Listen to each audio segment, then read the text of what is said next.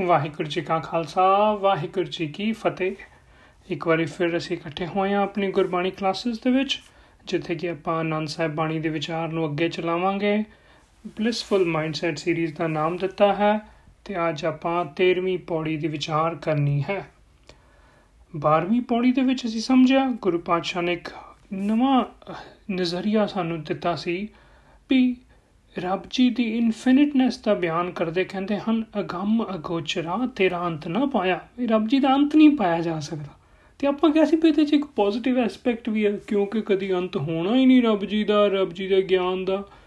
ਉਹ, ਇਹਦਾ ਮਤਲਬ ਕਿ ਜੇ ਅਸੀਂ ਉਹਨੂੰ ਡਿਸਕਵਰ ਕਰਨ 'ਚ ਲੱਗ ਜਾਾਂਗੇ ਨਾ, ਤੇ ਗਾਰੰਟੀਡ ਹੈ ਕਿ ਹਰ ਰੋਜ਼ ਕੁਝ ਨਾ ਕੁਝ ਨਵਾਂ ਸਿੱਖਣ ਨੂੰ ਮਿਲੇਗਾ।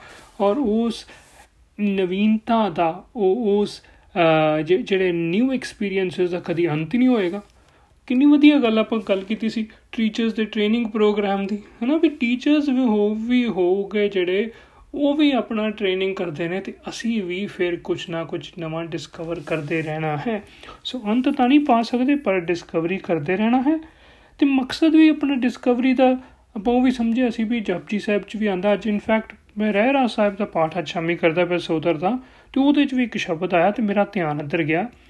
ਉਹ ਹੈਗਾ ਸੀ, ਆਸਾ ਮਹਿਲਾ ਪਹਿਲਾ ਸੁਨ ਵੱਡਾ ਆਖੇ ਸਭ ਕੋਈ ਕੇ ਵੱਡ ਵੱਡਾ ਡੀਠਾ ਹੋਏ, ਕੀਮਤ ਪਾਏ ਨਾ ਕਹਿਆ ਜਾਏ, ਕਹਿਣੇ ਵਾਲੇ ਤੇਰੇ ਰਹੇ ਸਮਾਏ। ਰਹਾਉ ਗੰਦਾ ਵੱਡੇ ਮੇਰੇ ਸਾਹਿਬਾ, ਗਹਿਰ ਗੰਭੀਰਾ, ਗੁਣੀ ਗਹੀਰਾ ਕੋਈ ਨਾ ਜਾਣੇ ਤੇਰਾ ਕੀਤਾ ਕੇਵੜ ਚੀਰਾ। ਬਿਲਕੁਲ ਉਦਾਂ ਹੀ ਅਗੰਮ ਗੋਚਰਾ ਤੇਰਾ ਅੰਤ ਨਾ ਪਾਇਆ। ਮਤਲਬ ਨਹੀਂ ਪਤਾ ਚੱਲ।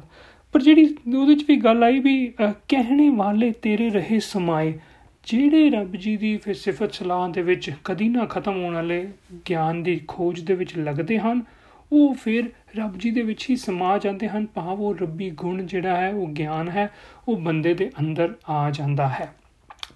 ਸੋ ਬੜੀ ਵਧੀਆ ਮੈਸੇਜ ਸੀ। ਇਹਨੂੰ ਹੁਣ ਦੇਖਦੇ ਹਾਂ ਗੁਰੂ ਪਾਤਸ਼ਾਹ ਇਸ ਰਸਤੇ ਤੇ ਚਲਦਿਆਂ ਹੋਇਆ ਗਰੋਥ ਮਾਈਂਡਸੈਟ ਦੀ ਵੀ ਆਪਾਂ ਗੱਲ ਕੀਤੀ ਸੀ। ਉਹ ਵੀ ਬਲਿਸਫੁਲ ਮਾਈਂਡਸੈਟ ਦਾ ਇੱਕ ਹਿੱਸਾ ਹੈ ਵੀ ਹਮੇਸ਼ਾ ਅਸੀਂ ਆਪਣੇ ਆਪ ਨੂੰ ਗਰੋ ਕਰਦੇ ਰਹਿਣਾ। ਉਹਦੇ ਵਿੱਚ ਦੇਖਦੇ ਹਾਂ ਅੱਗੇ ਕੀ ਕਹਿੰਦੇ ਨੇ ਅੱਜ ਦੀ ਪੌੜੀ ਦੇ ਵਿੱਚ। ਸੁਰ ਨਾਰ ਮਨ ਚਨ ਅੰਮ੍ਰਿਤ ਖੋਜਦੇ, ਸੋ ਅੰਮ੍ਰਿਤ ਗੁਰ ਤੇ ਪਾਇਆ ਪਾਇਆ ਅੰਮ੍ਰਿਤ ਗੁਰ ਕਿਰਪਾ ਕੀਨੀ, ਸੱਚਾ ਮਨ ਵਸਾਇਆ। ਜੀ ਚੰਤ ਸਭ ਤੁਤ ਉਪਾਏ ਇਕ ਵੇਖ ਪਰਸਣ ਆਇਆ ਲਬ ਲੋਭ ਅਹੰਕਾਰ ਚੁਕਾ। ਸਤ ਗੁਰੂ ਭਲਾ ਪਾਇਆ, ਕਹੈ ਨਾਨਕ ਜਿਸਨੋ ਆਪ ਤੁਠਾ, ਤੈਨ ਅੰਮ੍ਰਿਤ ਗੁਰ ਤੇ ਪਾਇਆ। ਸੁਰ ਨਰ ਮਨ ਜਨ ਅੰਮ੍ਰਿਤ ਖੋਜਦੇ ਸੁਰ ਨਰ ਮਨ ਜਨ ਮਤਲਬ ਸਾਰੇ ਵੱਡੇ ਵੱਡੇ ਬੰਦੇ ਦੁਨੀਆ ਦੇ ਪਹੁੰਚੇ ਹੋਏ ਜਿੰਨੇ ਵੀ ਹੈਗੇ। ਸਾਰੇ ਕੀ ਕਰਦੇ ਵੀ ਨਹੀਂ ਖੋਜ ਦੇ ਵਿੱਚ ਲੱਗੇ ਨੇ ਉਹ ਸਾਰੇ ਉਹ ਡਿਸਕਵਰੀ ਵਾਲੀ ਖੋਜ ਵਾਲੀ ਜਿਹੜੀ ਸੋਚ ਹੈ ਥੀਮ ਹੈ ਉਹਨੂੰ ਅੱਗੇ ਤੋਰੇ ਗੁਰੂ ਪਾਤਸ਼ਾਹ ਕਦੀ ਖੋਜ ਕਰ ਰਹੇ ਨੇ ਕਿਸ ਚੀਜ਼ ਦੀ ਭਾਲ ਕਰਦੇ ਨੇ ਅੰਮ੍ਰਿਤ ਦੀ ਅੰਮ੍ਰਿਤ ਦਾ मीनिंग ਕੀ ਹੈ ਸਮਝ ਲਈਏ ਇੱਥੇ ਅੰਮ੍ਰਿਤ ਦਾ ਮਤਲਬ ਖੰਡੇ ਬਾਟੇ ਦੀ ਪੌਲ ਨਹੀਂ ਹੈ ਜਿੱਦੇ ਆਮ ਕਰਕੇ ਕਦੀ ਕਦੀ ਧਿਆਨ ਉਧਰ ਵੀ ਚੱਲ ਜਾਂਦਾ ਹੈ ਨਾ ਹੀ ਇੱਥੇ ਅੰਮ੍ਰਿਤ ਦਾ ਮਤਲਬ ਕਿ ਕੋਈ ਇਦਾਂ ਦਾ ਪਦਾਰਥ ਕੋਈ ਇਦਾਂ ਦਾ ਡਰਿੰਕ ਜਿਹਨੂੰ ਪੀਂਦਿਆਂ ਹੀ ਬੰਦਾ ਕਦੀ ਮਰੇ ਹੀ ਨਾ। ਮਤਲਬ ਇਹ ਇਹ ਸੰਸਾਰੀ ਜੀਵਨ ਤੋਂ ਬਚਣ ਵਾਸਤੇ ਕੋਈ ਇਦਾਂ ਦੀ ਦਵਾਈ ਅੰਮ੍ਰਿਤ ਦੀ ਗੱਲ ਨਹੀਂ ਹੋ ਰਹੀ ਇੱਥੇ। ਅੰਮ੍ਰਿਤ ਮਤਲਬ ਕਿ ਆਤਮਕ ਮੌਤ ਤੋਂ ਬਚਣ ਦਾ ਤਰੀਕਾ। ਜਿਹਦੇ ਨਾਲ ਕਿ ਬੰਦਾ ਬੰਦੇ ਦੀ ਆਤਮਕ ਮੌਤ ਨਾ ਹੋਏ। ਆਤਮਕ ਮੌਤ ਕੀ ਹੁੰਦੀ ਹੈ ਆਪਾਂ ਸਮਝਿਆ ਹੋਇਆ ਸੁਦਰ ਚ ਵੀ ਆਂਦਾ ਆਖਾਂ ਜੀਵਾਂ, ਵਿਸਰੈ, ਮਰ ਜਾਉ। ਵੀ ਜਦੋਂ ਜਦੋਂ ਸਾਨੂੰ ਰੱਬ ਜੀ ਵਿਸਰ ਗਏ, ਉਹ ਸਾਡੀ ਆਤਮਕ ਮੌਤ ਵਾਲੀ ਹਾਲਤ ਹੈ ਮਤਲਬ ਕਿ ਜਦੋਂ ਸਾਡੇ ਉੱਤੇ ਟੈਨਸ਼ਨਸ ਸਟ੍ਰੈਸਸ ਹਾਵੀ ਹੋ ਗਏ, ਉਹ ਆਤਮਕ ਮੌਤ ਤੋਂ ਬਚਣ ਦੇ ਤਰੀਕੇ ਹਰ ਕੋਈ ਦੁਨੀਆ ਦੇ ਵਿੱਚ ਲੱਭ ਰਿਹਾ ਹੈ, ਗੁਰੂ ਪਾਤਸ਼ਾਹ ਕਹਿੰਦੇ ਇਹੋ ਜਿਹਾ ਅੰਮ੍ਰਿਤ, ਇਹੋ ਜਿਹਾ ਤਰੀਕਾ ਕਿੱਥੋਂ ਮਿਲਦਾ ਹੈ? ਕਹਿੰਦੇ, ਸੋ ਅੰਮ੍ਰਿਤ ਗੁਰ ਤੇ ਪਾਇਆ। ਵੀ ਗਿਆਨ ਗੁਰੂ ਦੇ ਲੜ ਲੱਗਿਆ ਹੀ ਬੰਦੇ ਨੂੰ ਉਹ ਵਿਧੀ, ਉਹ ਤਰੀਕਾ ਉਹ ਉਹ ਸਮਝ ਜਿਹੜੀ ਆ, ਉਹ ਪ੍ਰਾਪਤ ਹੁੰਦੀ ਹੈ ਜਿਹੜੀ ਕਿ ਉਹਨੂੰ ਕਿਸੇ ਵੀ ਟੈਨਸ਼ਨ, ਕਿਸੇ ਵੀ ਤਕਲੀਫ ਦੇ ਵਿੱਚ ਡੁੱਬਣ ਤੋਂ ਬਚਾਉਂਦੀ ਹੈ। ਇਹਨੂੰ ਹੀ ਫਿਰ ਗੁਰਪਾਸ਼ਾ ਕਹਿੰਦੇ ਨੇ ਵੀ ਪਾਇਆ ਅੰਮ੍ਰਿਤ ਗੁਰ ਕਿਰਪਾ ਕੀਨੀ, ਗੁਰੂ ਦੀ ਕਿਰਪਾ ਦੇ ਨਾਲ ਜੇ ਬੰਦੇ ਦੇ ਅੰਦਰੋਂ ਇਹ ਅੰਮ੍ਰਿਤ ਮਿਲ ਜਾਏ, ਹੈ ਅੰਮ੍ਰਿਤ ਵੈਸੇ ਬੰਦੇ ਦੇ ਆਪਣੇ ਅੰਦਰ ਹੀ ਹੈ ਹੂੰ? ਇੱਕ ਥਾਵੇਂ ਨਾ ਆਪਾਂ ਕਿਤੇ ਵਿੱਚ ਸੀ, ਸੁਖਮਨੀ ਸਾਹਿਬ ਦੇ ਵਿੱਚ ਇਹ ਕੀਤਾ ਸੀ ਨੌ ਨਿਦ ਅੰਮ੍ਰਿਤ ਪ੍ਰਭ ਕਾ ਨਾਮ, ਦੇਹੀ ਮੈਂ ਇਸ ਕਾ ਬਿਸਰਾਮ।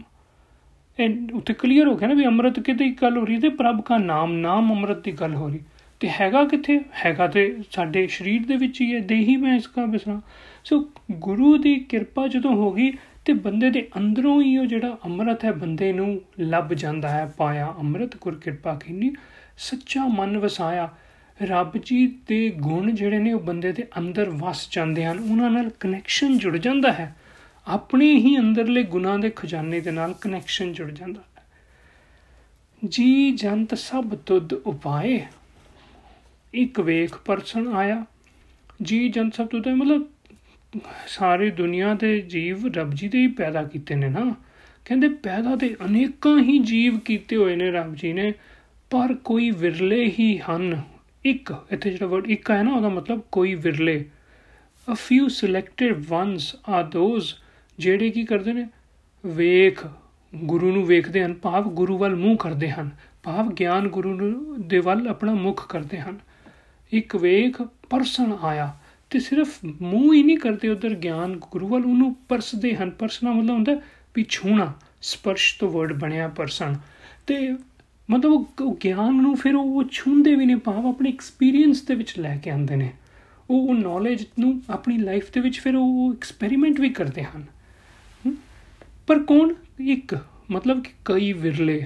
ਹੈਗੇ ਤਾਂ ਵੈਸੇ ਬੜੇ ਜੀਵ ਜੰਤ ਨੇ, ਪਰ ਕਈ ਦੁਨੀਆ 'ਚ ਬੜੇ ਜਣੇ ਨੇ ਜਿਹੜੇ ਇਦਾਂ ਖੋਜਦੇ ਰਹਿੰਦੇ, ਲੱਭਦੇ ਰਹਿੰਦੇ ਵੀ ਕਿੱਦਾਂ ਬਚਿਆ ਜੇ ਅੰਮ੍ਰਿਤ ਮਲਾਤਮਕ ਮੌਤ ਤੋਂ। ਪਰ ਗੁਰੂ ਪਾਸ਼ਾ ਕੋਈ ਵਿਰਲੇ ਹੀ ਨੇ ਜਿਹੜੇ ਫਿਰ ਗਿਆਨ ਗੁਰੂ ਵੱਲ ਮੂੰਹ ਕਰਕੇ ਤੇ ਫਿਰ ਉਹ ਗਿਆਨ ਨੂੰ ਆਪਣੀ ਲਾਈਫ ਦੇ ਵਿੱਚ ਅਪਣਾਉਂਦੇ ਹਨ, ਜਿਹੜੇ ਅਪਣਾ ਲੈਂਦੇ ਹਨ ਲਬ ਲੋਭ, ਅਹੰਕਾਰ ਚੁਕਾ, ਸਤਿਗੁਰੂ ਭਲਾ ਪਾਇਆ। ਉਹਨਾਂ ਨੂੰ ਨਾ ਫਿਰ ਸਤਿਗੁਰੂ ਜਿਹੜਾ ਹੈ ਸੱਚਾ ਗਿਆਨ, ਉਹ ਭਲਾ ਲੱਗਣਾ ਸ਼ੁਰੂ ਹੁੰਦਾ ਅੱਛਾ ਅੱਛਾ ਲੱਗਦਾ ਉਹਨਾਂ ਦੇ ਮਨ ਨੂੰ ਪਾਹ ਜਾਂਦਾ ਹੈ। ਭਾਵ ਕਿ ਉਹਨਾਂ ਦਾ ਫਿਰ ਇੰਟਰਸਟ ਉਹਦੇ ਵਿੱਚ ਪੈ ਜਾਂਦਾ ਹੈ। ਜਿਸ ਕਰਕੇ ਕੀ ਹੁੰਦਾ ਹੈ ਕਿ ਉਹਨਾਂ ਦੇ ਅੰਦਰ ਜਿੰਨੇ ਵੀ 네ਗੇਟਿਵ ਚੀਜ਼ਾਂ ਨੇ, ਜਿਹਦੇ ਚ ਕੀ ਲੱਭ ਲੱਭ ਮਤਲਬ ਚਸਕੇ ਐਡਿਕਸ਼ਨਸ ਕਈ ਤਰ੍ਹਾਂ ਦੀਆਂ ਹੁੰਦੀਆਂ ਵਾ ਲੋਭ ਮਤਲਬ ਲਾਲਚ, ਮਤਲਬ ਗਰੀਡ ਅਹੰਕਾਰ, ਮਤਲਬ ਕਿ ਮਾਨ ਹੰਕਾਰ ਜਾਂ ਈਗੋ ਜਿਹਨੂੰ ਕਹ ਲਈਏ ਸਾਰੀਆਂ ਚੀਜ਼ਾਂ ਫਿਰ ਉਹਨਾਂ ਦੇ ਅੰਦਰੋਂ ਖਤਮ ਹੋ ਜਾਂਦੀ ਕਿਉਂਕਿ ਉਹਨਾਂ ਦਾ ਧਿਆਨ ਕਿਤੇ ਜਾਂਦਾ ਸਤਿਗੁਰੂ ਦੇ ਵਿੱਚ, ਸੱਚੇ ਗਿਆਨ ਦੇ ਵਿੱਚ। ਉਹ ਉਹ ਸੋਹਣਾ ਵਧੀਆ ਲੱਗਦਾ ਤੇ ਬੰਦਾ ਫਿਰ ਉਸ ਅਨਸਾਰ ਕੰਮ ਵੀ ਕਰਦਾ ਹੈ ਸੱਚੇ ਗਿਆਨ ਦੇ ਅਨਸਾਰ ਇਨਫੈਕਟ ਮੈਂ ਐਸ ਹਫ਼ਤੇ ਦੱਸ ਰਹੇ ਸੀ ਮੇਰੇ ਮੰਮਾ ਕਿ ਮੇਰੀ ਨੀਸ ਨੇ ਨਾ ਨਵਾਂ ਸਕੂਲ ਸ਼ੁਰੂ ਕੀਤਾ ਤੇ ਉਹ ਨਵੇਂ ਸਕੂਲ ਦੇ ਵਿੱਚ ਹੁਣ ਬੱਚੇ ਜਦੋਂ ਜਾਂਦੇ ਨੇ ਤੇ ਥੋੜਾ ਜਿਹਾ ਹੁੰਦਾ ਹੀ ਹੈ ਵੀ ਪਤਾ ਨਹੀਂ ਕਿੱਦਾਂ ਉਹਨਾਂ ਦਾ ਦਿਲ ਲੱਗੇਗਾ, ਨਹੀਂ ਲੱਗੇਗਾ ਤੇ ਪਰ ਉਹ ਬੇਟੀ ਦਾ ਇੰਨਾ ਵਧੀਆ ਦਿਲ ਲੱਗਾ ਕਿ ਪਹਿਲੇ ਦਿਨ ਹੀ ਉਹ ਕਹਿੰਦੀ ਵੀ ਮੈਨੂੰ ਤਾਂ ਸਕੂਲ ਦੇ ਵਿੱਚ ਮੇਰੇ ਟੀਚਰ ਬਹੁਤ ਹੀ ਅੱਛੇ ਲੱਗੇ, ਮੇਰੇ ਫਰੈਂਡਸ ਵੀ ਬਹੁਤ ਅੱਛੇ, ਮੇਰਾ ਸਾਰਾ ਸਕੂਲ ਹੀ ਬਹੁਤ ਅੱਛਾ ਤੇ ਘਰ ਆਂਦੇ ਹੀ ਉਹਨੇ ਸਭ ਤੋਂ ਪਹਿਲਾਂ ਕੀ ਕੀਤਾ, ਜਿੰਨਾ ਸਕੂਲ ਦਾ ਕੰਮ ਸੀ ਸਾਰਾ ਆਪਣੇ ਆਪ ਹੀ ਸ਼ੌਂਕ ਦੇ ਨਾਲ ਇੰਟਰਸਟ ਦੇ ਨਾਲ ਮਤਲਬ, ਸੋ ਕਹਿੰਦਾ ਮਤਲਬ ਕਿ ਸਤਿਗੁਰੂ ਭਲਾ ਪਾਇਆ, ਇਨਸਾਨ ਨੂੰ ਵੀ ਜਦੋਂ ਕੋਈ ਗਿਆਨ ਅੱਛਾ ਲੱਗਣਾ ਸ਼ੁਰੂ ਹੋ ਜਾਂਦਾ ਨਾ, ਫਿਰ ਇਨਸਾਨ ਆਪ ਹੀ ਉਹਦੇ ਚ ਇੰਟਰਸਟ ਦੇ ਨਾਲ ਸਾਰੇ ਕੰਮ ਕਰਦਾ ਹੈ, ਫਿਰ ਹੋਰ ਸ਼ਰਾਰਤਾਂ ਵੱਲ ਧਿਆਨ ਨਹੀਂ ਜਾਂਦਾ। ਸੋ ਇਹਨੂੰ ਇਹਨੂੰ ਆਪਾਂ ਅੱਜ ਦਾ ਮੈਸੇਜ ਦਾ ਸਮਝੀਏ ਤੇ ਗੁਰੂ ਪਾਸ਼ਾ ਕਹਿੰਦਾ, ਕਹੈ ਨਾਨਕ ਜਿਸ ਨੂੰ ਆਪ ਤੁਠਾ, ਤਿਨ ਅੰਮ੍ਰਿਤ ਗੁਰ ਤੇ ਪਾਇਆ, ਜਿਸ ਤੇ ਫਿਰ ਰੱਬ ਜੀ ਦੀ ਕਿਰਪਾ ਹੋਈ ਜਿਸ ਨੂੰ ਆਪ ਤੁਠਾ ਮਤਲਬ ਜਿੰਦੇ ਤੇ ਆਪ ਰੱਬ ਜੀ ਤੇ ਉੱਠੇ ਤਿੰਨ ਅੰਮ੍ਰਿਤ ਉਸ ਇਨਸਾਨ ਨੇ, ਫਿਰ ਆਪਣੇ ਅੰਦਰੋਂ ਹੀ ਨਾਮ ਅੰਮ੍ਰਿਤ ਜਿਹੜਾ ਹੈ ਲੱਭ ਲਿੱਤਾ, ਉਹ ਗੁਣਾ ਦਾ ਖਜ਼ਾਨਾ ਲੱਭ ਲਿੱਤਾ, ਗੁਰ ਤੇ ਪਾਇਆ ਗੁਰੂ ਦੀ ਕਿਰਪਾ ਦੁਆਰਾ ਹੀ ਫਿਰ ਲੱਭਿਆ ਉਹ ਖਜ਼ਾਨਾ ਉਹਨੂੰ। ਸੋ ਇਹ ਬਲਿਸਫੁਲ ਮਾਈਂਡਸੈਟ ਸੀਰੀਜ਼ ਦੇ ਰਸਤੇ ਦੇ ਉੱਤੇ ਜਦੋਂ ਅਸੀਂ ਤੁਰੇ ਆ ਰਸਤਾ ਸਾਨੂੰ ਲੱਭ ਗਿਆ ਹੈ, ਸਮਰਪਣ ਕਰ ਦਿੱਤਾ ਹੈ ਸਰੈਂਡਰ ਨਾਲ ਤੁਰ ਪਏ ਆ ਹੈ? ਤੇ ਮਨ ਨੂੰ ਹਮੇਸ਼ਾ ਯਾਦ ਵੀ ਕਰਾ ਰਹੇ ਆ ਵੀ ਮਾਇਆ ਮੋਹਣੀ ਤੋਂ ਬਚ ਕੇ ਰਹਿਣਾ ਹੈ ਤੇ ਸਦਾ ਸੱਚ ਸਮਾਲੇ ਦੇ ਵਿੱਚ ਜੁੜਨਾ ਹੈ। ਉਹ, ਉਹਦੇ ਤੋਂ ਫਿਰ ਉਹਨੂੰ ਇਹ ਵੀ ਸਮਝਾ ਦਿੱਤਾ ਵੀ ਅੰਤ ਨਹੀਂ ਹੈ ਗਿਆਨ ਦਾ, ਪਰ ਆਪਣਾ ਮਕਸਦ ਹੀ ਗਿਆਨ ਲੈ ਕੇ ਉਸ ਗਿਆਨ ਦੇ, ਦਾ ਪਾਰਟ ਬਣ ਜਾਣਾ ਹੈ। ਤੇ ਉਹਦੇ ਤੇ ਫਿਰ ਇਹ ਵੀ ਇੱਕ ਅਵਸਥਾ ਆਂਦੀ ਹੈ, ਜਿੱਥੇ ਗੁਰੂ ਪਾਸ਼ਾ ਕਹਿੰਦੇ ਵੀ ਆਪਣੇ ਅੰਦਰੋਂ ਹੀ ਨਾਮ ਰੂਪੀ ਖਜ਼ਾਨਾ ਜਿਹੜਾ ਹੈ, ਬੰਦੇ ਨੂੰ ਮਿਲ ਜਾਂਦਾ ਹੈ। ਪਰ ਮਿਲਦਾ ਹੈ ਜਦੋਂ ਰੱਬ ਜੀ ਦੀ ਕਿਰਪਾ ਹੋਏ ਤੇ ਮਿਲਦਾ ਹੈ ਜਦੋਂ ਇਨਸਾਨ ਗੁਰੂ ਦੇ ਵੱਲ ਮੂੰਹ ਕਰਦਾ ਹੈ, ਉਹਨੂੰ ਆਪਣੇ ਐਕਸਪੀਰੀਅੰਸ ਦੇ ਵਿੱਚ ਲੈ ਕੇ ਆਂਦਾ ਹੈ ਗੁਰੂ ਦੇ ਗਿਆਨ ਨੂੰ। ਦੇਖੋ, ਗੁਰੂ ਦੇ ਗਿਆਨ ਨੂੰ ਐਕਸਪੀਰੀਅੰਸ ਦੇ ਵਿੱਚ ਲਿਆਣਾ ਇਹ ਜਿਹੜਾ ਥੀਮ ਹੈ ਅੱਜ ਦੀ ਪੌੜੀ ਦਾ, ਇਹਨੂੰ ਇੱਕ ਐਗਜ਼ਾਮਪਲ ਦੇ ਨਾਲ ਸਮਝਦੇ ਹਾਂ। ਆਪਾਂ ਨਾ ਕਦੀ ਕਦੀ ਮੰਨ ਲਓ ਸ਼ਾਪਿੰਗ ਕਰਨ ਜਾਣਾ ਆਪਾਂ, ਹੂੰ, ਆਪਾਂ ਕੋਈ ਜੈਕਟ ਖਰੀਦਣੀ ਹੈ ਨਵੀਂ। ਤੇ ਸਾਨੂੰ ਕੋਈ ਇਸਨੇ ਦੱਸਿਆ ਵੀ ਫਲਾਣੇ ਸ਼ਾਪਿੰਗ ਮਾਲ ਦੇ ਵਿੱਚ ਨਾ ਬੜੇ ਸਟੋਰਸ ਨੇ। ਹੈ ਵੀ ਉੱਥੇ ਜਾਓ। ਅੱਛਾ, ਹੁਣ ਆਪਾਂ ਉੱਥੇ ਚਲੇ ਗਏ ਵੀ ਇੱਥੇ ਸਟੋਰਸ ਦੇ ਉੱਤੇ ਜਾ ਕੇ ਸ਼ਾਪਿੰਗ ਕਰਾਂਗੇ। ਹੁਣ ਸਟੋਰਸ ਦੇ ਉੱਤੇ ਡਿਸਪਲੇ ਦੇ ਉੱਤੇ ਕਈ ਜੈਕਟਸ ਲੱਗੀਆਂ।